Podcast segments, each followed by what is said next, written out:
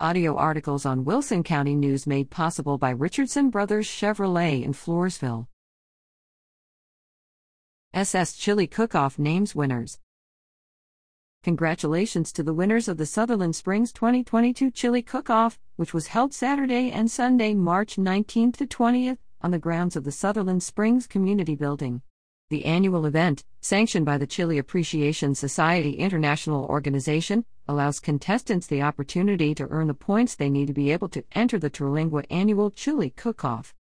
On Saturday, Kim Erwell was awarded first place, while Denise Schubert took second, and Kathy Sielenke third.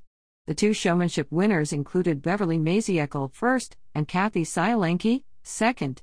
Sunday's winners were Jennifer Danish first, Diana Clade second, and Brent Allen third. Beverly Maziekel was two for two, taking showmanship honors again on Sunday.